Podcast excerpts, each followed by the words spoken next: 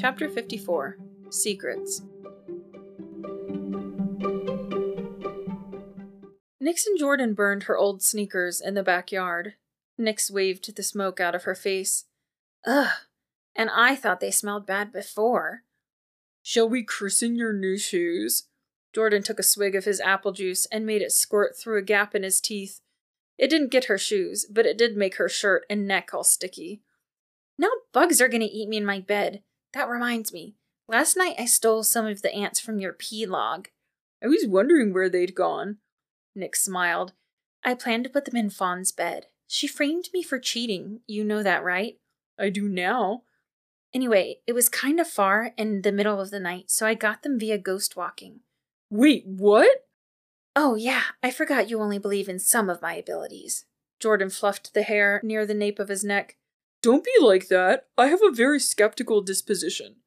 It's fine, as long as you're not believing me. I don't have a mystical connection with two enormous opossums that ate my face, then saved me from Mrs. Cherry, who incidentally is not possessed by the most terrifying demon. Well, the only demon I've ever seen.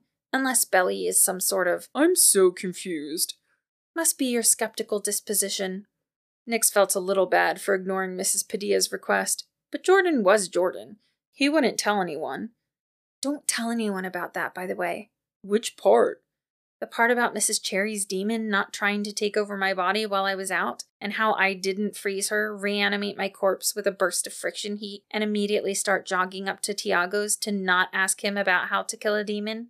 Jordan stared at her, his mouth slightly open.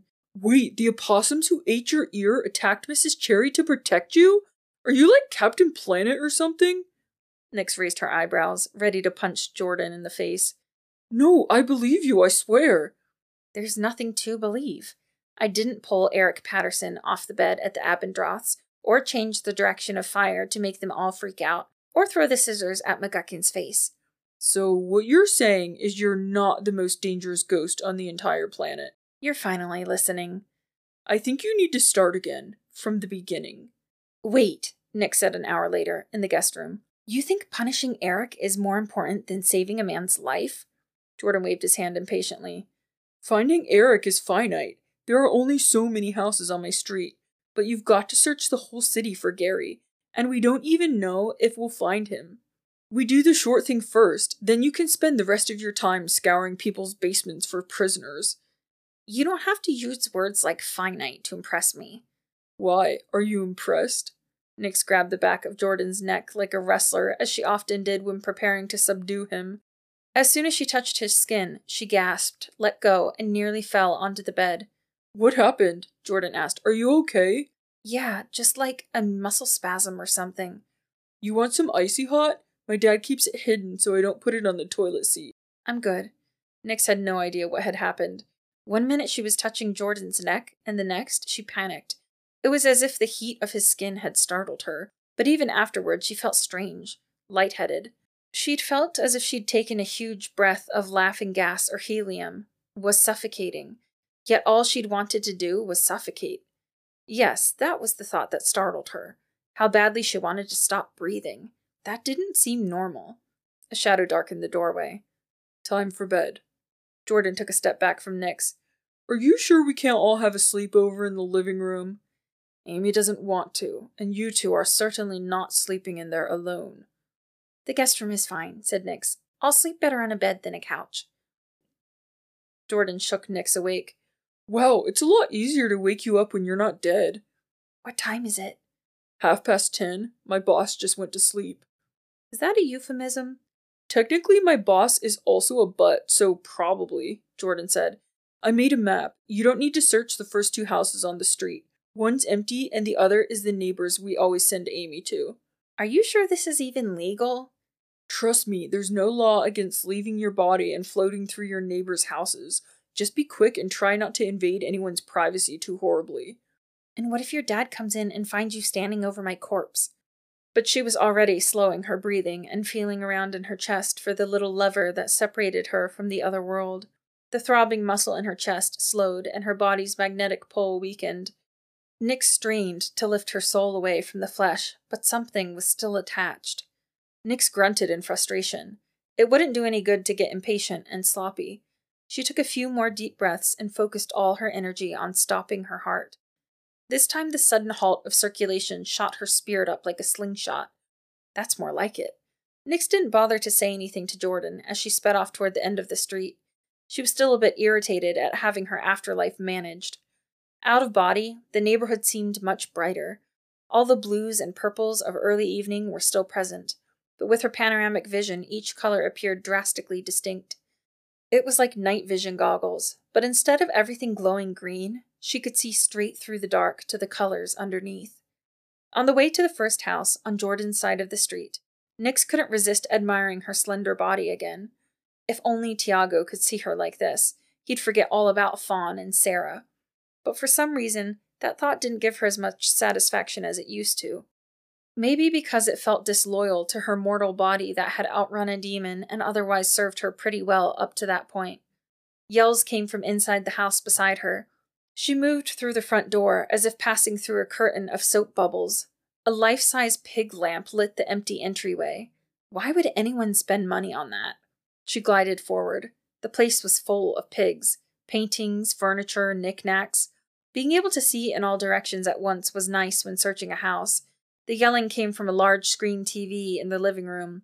Several young kids sat watching a movie that was clearly beyond their recommended age category. Sounds of clinking dishes came from the kitchen. Nix scanned the house for some sign of Eric Patterson. This was much better than the graveyard. With a combination of speed, stealth, and absolute freedom, she felt unstoppable. She could go anywhere, watch anyone, and they'd never know. She pushed her head through the floor and had a quick look around the upstairs. No sign of a sour looking boy with facial hair in any of the rooms or even the pictures on the wall. She did, however, see a couple of live pot bellied pigs taking advantage of their unsupervised time. This house was so weird. Although Nix had originally thought it a complete waste of time to check the whole street, she found herself giddy with the anticipation of exploring them all. At least ten remained. She'd have to move much quicker if she wanted to be done before her brain started to die. Nix flew straight up through the roof to get her bearings, then over to the house next door. One moment, wood paneling was flying toward her face.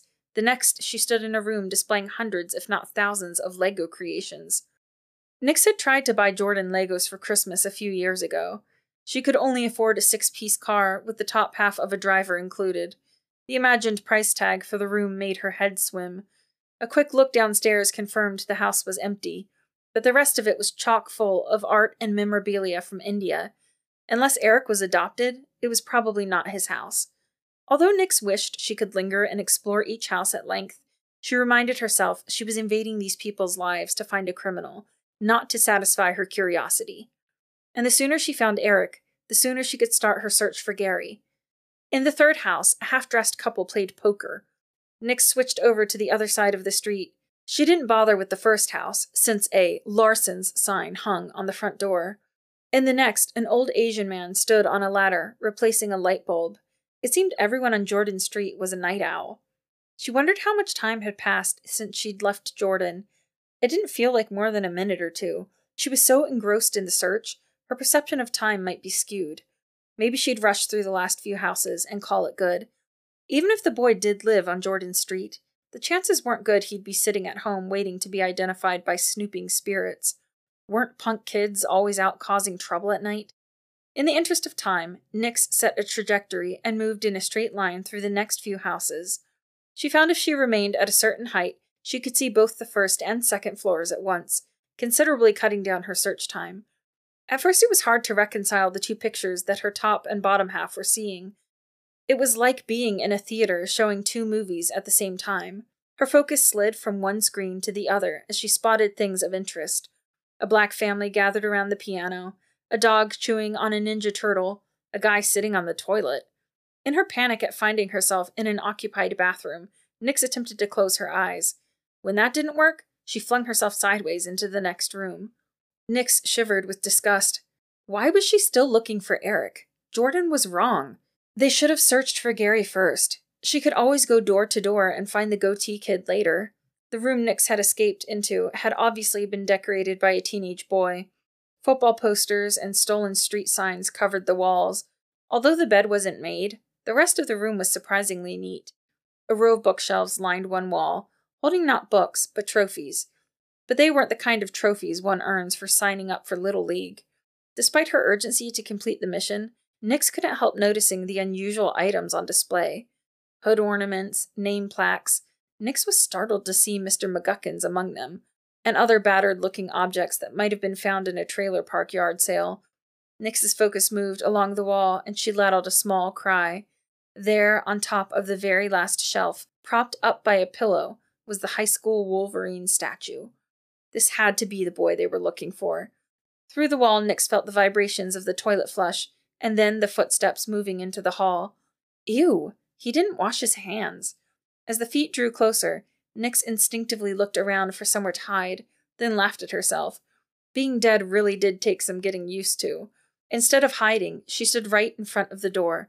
When Eric Patterson walked into his room, he was going to get the lecture of his life. But it wasn't Eric Patterson.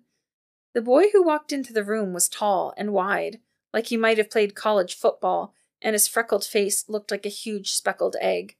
Chuck? Sarah's grouchy friend that drove like a maniac? The wide boy fell onto the bed and picked up a book from the nightstand. You're in big trouble, mister. Nix knew it was lame, but it offered her a small comfort when Chuck looked up from his book with a guilty expression. At least she hoped it was guilt. It could have been gas. That's right. I hope it was worth it because you're busted. Chuck went back to his book, and Nix growled with disgust. If I wasn't already late, I'd freeze your room or haunt your butt. That hadn't come out quite right. Nix passed through the wall and out the front yard to memorize the address. By this time, Nix only had three houses left to check. She might as well finish. It would only take a second. Then she could work on saving Gary. In a flash, Nix stood in the center of the next room. Four guys playing video games, none of them Eric. The next house was empty, but a family photo revealed no sons at all. It seemed very unlikely that Eric Patterson lived in the last house, but for the sake of being thorough, Nix swam through the front window of the last house. Empty. From the looks of it, no one had lived there for quite some time. Headlights caught her eye through the window. She passed outside and spotted a familiar vehicle.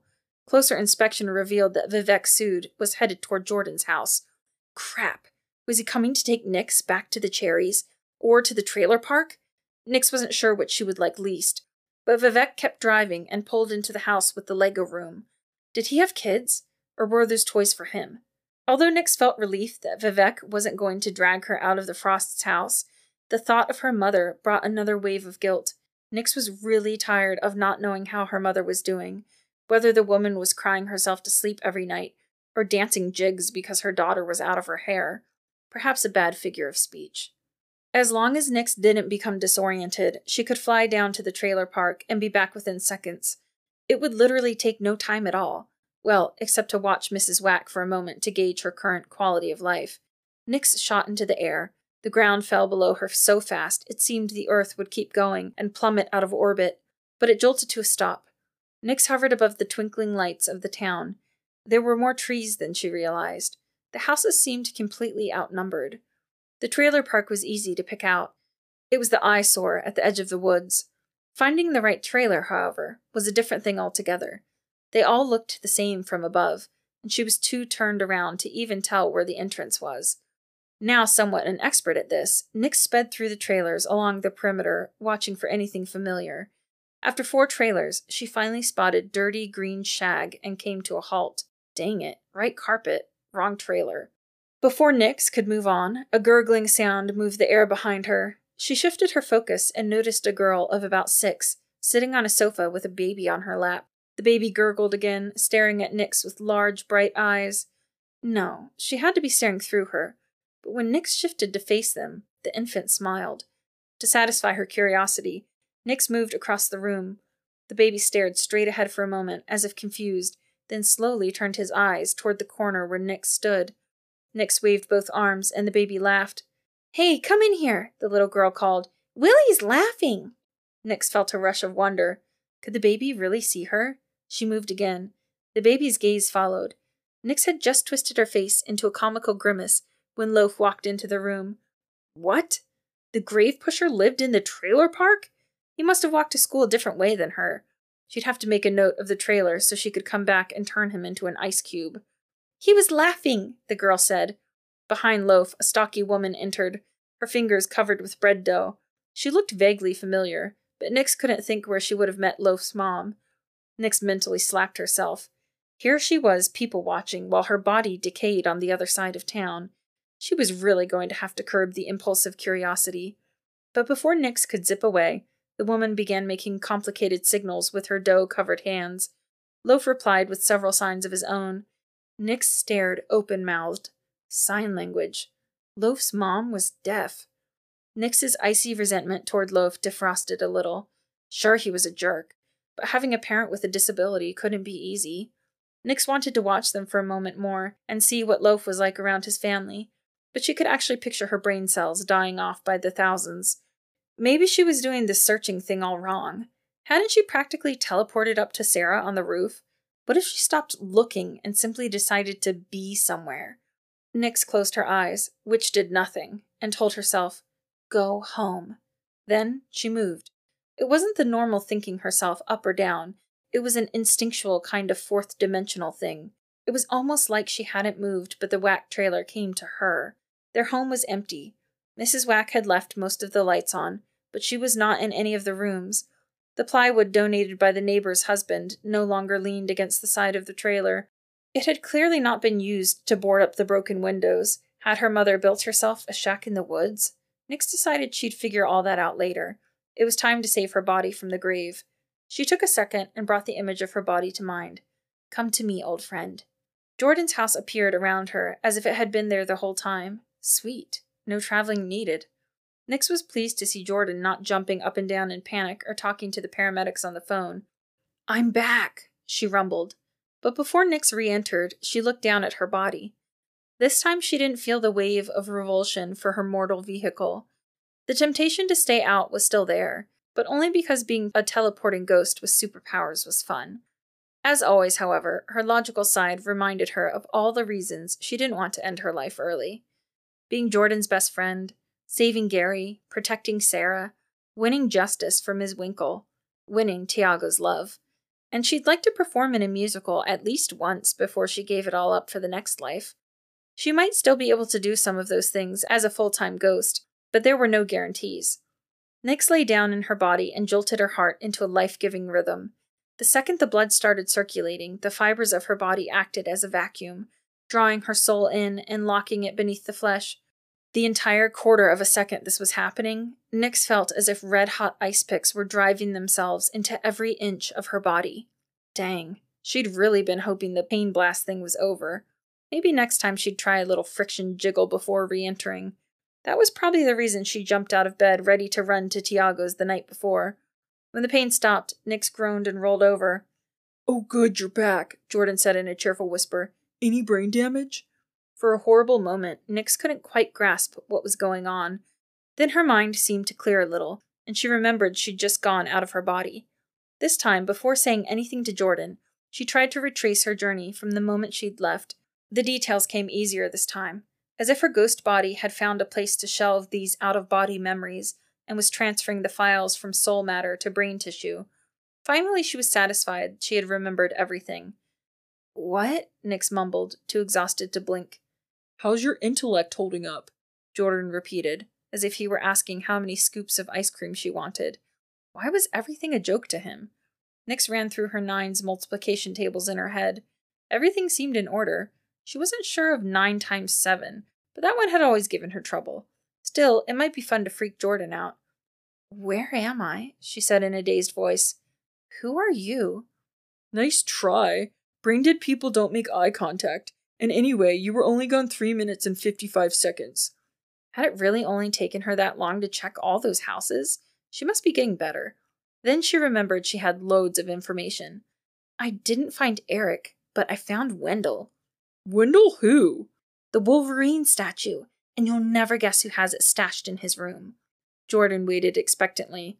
Well, aren't you going to guess? Nix asked finally. Mr. Weatherwax? Nix rolled her eyes. Like he'd even be able to lift the thing. It was Chuck. Chuck? As in eggs are more important than saving a girl from certain death, Chuck? Nix struggled to sit up. It was there on his shelf like some trophy. Should we tell your dad? Jordan helped her. Yeah, right. You know what the next question would be. Where did you get the info? Were you sneaking around his house when you were supposed to be in your room? Nix shivered and pulled the comforter around her arms. That's not the only secret I discovered. I ran into Loaf. Loaf lives on our street? I took a little detour. Anyway, his mom was there, and he was signing to her. What do you mean signing to her? Like what you and Tiago were doing in Ms. Winkle's class, only for real? She's deaf. That I didn't know. It explains the angry note. Probably thought I was making fun of his mom. Nix nodded. I think it explains a lot about Loaf's general jerkiness. His home life is obviously tough, so he takes it out on others. Thanks, Dr. Phil, Jordan said with a bitter laugh.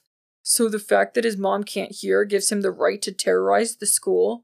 My mom's dead, but you don't see me stealing lunch money. Oh, yes, you've never acted out at school, Nix said with a smirk. I don't know. Maybe Loaf just needs a little compassion. We should try. No way, Jordan said. The Bible clearly states make no friendship with an angry man. No, it doesn't. Proverbs chapter 22, verse 24. I love that section. All kinds of good advice. Nix pounded her legs to get the blood flowing again. The second worst thing about coming back was waiting for the pins and needles feeling to wear off. So, what are we going to do about Eric? she asked. You didn't see the blue Mustang in any of the garages? Oh, I didn't think of looking for the car, Nix said, feeling a little sheepish. But anyway, I doubt I could have seen anything with the lights off. I see well in the dark, but not that well. You should go check again. I don't want to check again. I'm going to find Gary. And as long as you're making plans for my death missions, did I ever tell you how every time I go back into my body, there's a second when it feels like I'm burning alive and having all my limbs hacked off at the same time? You didn't mention that, no. So if we can, I'd like to keep the resurrection to a minimum. Roger that, Jordan said. Eric can't stay hidden for long. Maybe I'll send Amy down the street selling cookies. I'm sure. Hi, want some cookies? Also, can I have pictures of all your sons between the ages of 16 and 19 to see if they're wanted by the police? Looking for Gary was much less fun. Nix started at the cherries, very relieved not to see the kill you as soon as look at you spirit. The cherries didn't have a basement, and there was nothing but extra building materials in the attic. Nix made a spiral out from there, but all she managed to do was overwhelm herself. She was traveling too quickly to really comprehend anything, but even at that speed, it would take hours and maybe days to look in every house. She'd never thought of Woods Cross as large, but now it felt like New York City. Nix made three more trips out of her body. The first time she returned, she tried the friction dance before going back in. The Instafrost was very exciting to Jordan, but the heat was not nearly enough to overcome the pain of reentry. She'd probably have to freeze Jordan solid to get the same result she'd had at the cherries. Killing her best friend probably wasn't worth getting out of a quarter second of pain, no matter how unthinkably awful it was. Waking up in the Frost household felt wonderful. She couldn't remember the last time she'd simply lain in bed feeling safe. That only lasted until Amy came in and jumped on Nix's stomach. Jordan made egg and cheese sandwiches for breakfast. Sergeant Frost seemed positively cheery. At one point, he made a passing reference to her mother. That's when Nix remembered her mother had not been home. I think my mom is missing, Nix said. Sergeant Frost tilted his head at her as if he suspected a joke. She hasn't been answering the door, the phone, and the last time I stopped by, she wasn't in the house at all. I broke in to check. You know where she might have gone? Does it matter? Jordan asked. Sergeant Frost glared at him, and Nix understood. She'd never spoken kindly of her mother. Jordan probably thought Nix hated her and would be happy to never see her again. In a way, there was truth to that, but being a daughter was a bit more complicated. Mrs. Wack wasn't all bad. Nix knew her mother cared about her, but the woman went about showing her love the wrong way. Did her mother love her? Well, that's what she'd been trying to determine the night before. Wait, Jordan said. You don't think Mrs. Cherry might have done something to your mom? I don't know why she would, Nix said. And anyway, isn't Mrs. Cherry still in the hospital? Sergeant Frost picked up a runaway piece of egg from the table. As far as I know, she's still in a coma. The officers guarding her will notify me when the doctor clears her to go home. Then what? Jordan asked. Charge her with trying to kill Nix? Sergeant Frost rubbed his neck in a you're really not going to like this manner. The problem with trying to charge her, Andy Cherry wasn't found with a weapon, and she sustained multiple severe injuries. Meanwhile, Nix got away with nothing but scrapes and bruising, From the road, apparently. What? Jordan cried. But the knife! It's gotta be somewhere between the cherries and the padillas. And we're looking. I'm just telling you what Andy's lawyer and the judge would say. People may have seen her chasing you, but who wouldn't chase a child who ran away? Nix swallowed. She really wanted to tell Sergeant Frost the truth, but there was literally no possibility he'd believe her, without some kind of proof anyway, and now wasn't the time to start opening up more worm cans. Sergeant Frost apparently decided he was done with the conversation because he switched to cop voice. Sorry, kids. Without any other compelling evidence, it's Andy's word against Nix's. You don't believe her? Jordan asked in a less than respectful tone. Don't believe what? Amy asked. That I slept well, Nix said. Amy rolled her eyes. I wasn't born last week. Neither was I, Sergeant Frost said. Now get back in there and actually brush your teeth. I can hear the faucet from in here. It was a dry brushing. And you'll be playing electricity free video games after school. Amy trudged back into the bathroom.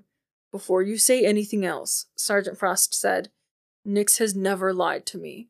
I don't think she's capable of lying. Whether Nix totally understands what happened or not, she doesn't feel safe at her foster home. That's why we're taking this seriously. Mrs. Cherry is being watched around the clock by law enforcement. Nix nodded, feeling like she'd done something wrong. Have you heard anything about Agent Lip? Jordan asked. Sergeant Frost shook his head. He looked like he was about to say something, but the phone rang and he went to answer. Hey, Jordan said in a low voice. What happened to the opossums after Witch Lady fell? Why didn't they eat her? Nix shrugged. They came back into the treehouse and just stared at me. They ran off when Tiago's mom came out back. Aw, you have two giant rats for spirit animals. Sergeant Frost hung up the phone.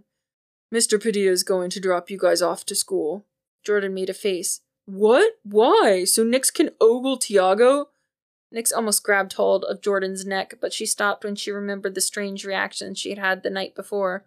Sergeant Frost tilted his head. He said Nix had some questions about his religion that he'd like to answer. Nix and Jordan looked at each other. Whatever, Jordan said finally. I hope they bring the Hummer. Dad, you've got to. The radio on the counter crackled. Seventeen, come in. Dispatch. Sergeant Frost knocked a chair over in his rush to answer. Go ahead for 17.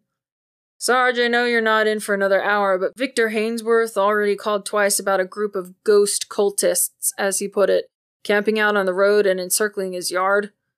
I'll be up there in 20 minutes. If he calls again, tell him to stay inside and keep the gun in his safe. 10 4, over and out, Big Daddy. Also, if you stop by McDonald's, over and out. Sergeant Frost turned the volume down. Can you ask Mr. Padilla to drop Amy off on your way? It's not exactly on. I will, Nix said. I'm sure he won't mind. Sergeant Frost smiled at Nix in a way that suggested he was unsmiling at Jordan. Nix helped Amy focus long enough to find her shoes and book bag. Jordan spent that time finishing an essay for gym. Amid speculation on why Mr. Turtletab thought essay writing was going to help anyone get physically educated. Jordan was happy to see the Hummer pull up in front of their street, but bummed that his dad hadn't gotten to see it. Strange. He'd just been sassing his dad, and the next minute wanted to share a bonding moment with him. Teenage boys were so unpredictable. In other news, Nix's feet had never looked better. She really hoped Tiago noticed her new sneakers. Every time she looked down at them, Nix felt like she should be a model playing tennis in a deodorant commercial. As it happened, Tiago didn't notice her shoes, despite Nix practically stretching her legs across the dashboard. After Mr. Padilla dropped Amy off, he asked Nix to relate the events of the previous morning in as much detail as possible. Tiago had obviously not been prepared for the conversation, and spent most of it with a horrified look on his face. At least Nix hoped it was horror and not disgust. Jordan chimed in when Nix forgot any detail she'd mentioned the night before. By the time she'd finished, they'd arrived at school, but early enough that they could sit in the parking lot for a few minutes. Nix, I believe what you witnessed is real. I think you did in fact see an evil spirit, and it did seem to be influencing, if not controlling, your foster mother. Do you know how to exorcise her, or whatever? Nix asked. It's the Catholic Church that does the exorcisms you've seen in the movies, Mr. Padilla said. We have ways in our church, but I don't think I have the authority to try. At least I'd like to speak with the leader of the church in our area. Jordan raised his hand. Wait, but Tiago said you're like a priest or bishop or something. Aren't you the leader around here?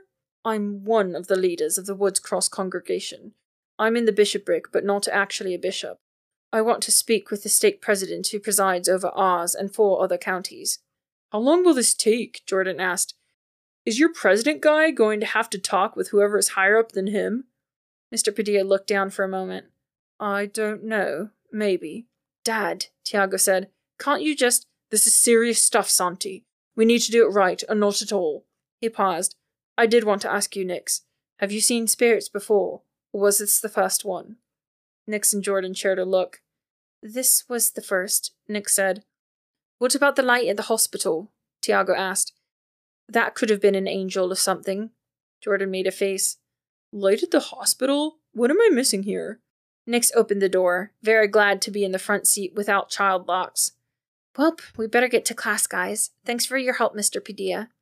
Once the bell rang and Jordan had been privately brought up to speed on what Tiago might and might not believe, the search for Eric Patterson resumed in earnest. Between every class, the three of them split up and scoured the halls for signs of students with goatees. But as the day progressed, it became increasingly obvious that Eric was taking another vacation from his education. How could someone ditch so much and not be kicked out? Who was in charge of student enrollment? Probably the same person who was in charge of firing abusive faculty members. Sergeant Frost needed to get on the school board and clean this place up. Maybe that would be Nix's next project after she obliterated the Woods Cross crime rate, taking out the trash at the high school. I wish we could just get a hold of his class schedule, Jordan said as they sat down in home ec. Then we'd just have to stop by his first period every morning until he finally showed up. Are we really going to wait around just to see if I recognize this guy? Nix asked. Someone's got to have a picture of him. Maybe the yearbook department? Or can't we just ask one of his teachers if Eric has a goatee? Jordan waved Tiago over to the table space they were saving for him. I'm sure we could, but that would kind of stink if we sent the police to arrest him, and it turns out to be a completely different facial haired turd. Well, even if he wasn't the one from the mansion, ditching school's against the law, so it wouldn't hurt him to get a good talking to by an officer. Nix fell silent as Tiago sat down. One, because she'd remembered all three of them had recently taken their own unofficial half day, and two, because she didn't trust herself to speak coherently with the scent of Tiago's hair gel in her nostrils. Hiya, Tiago said. Nix smiled her salutation, and within seconds was completely lost in an extremely vivid daydream involving a rotund girl wearing an embroidered white dress and a dark eyed boy in a tuxedo. A sharp pain in her ribs brought Nix back to reality. What? she said much too loudly. Nix realized class had started, and Walter Snodgrass had already begun the current event. Jordan grinned in response and faced the front. What was he smirking about? Had she been drooling? Nix had told herself she needed to stop these extended fantasies around Tiago, but in the end, they proved too enjoyable. Nix looked up to the front and saw what had prompted Jordan to bruise her ribs with his elbow. Walter held up a page of the latest town newspaper. At the top was a photo of a half bald cat in a cage. Nix slid off the table.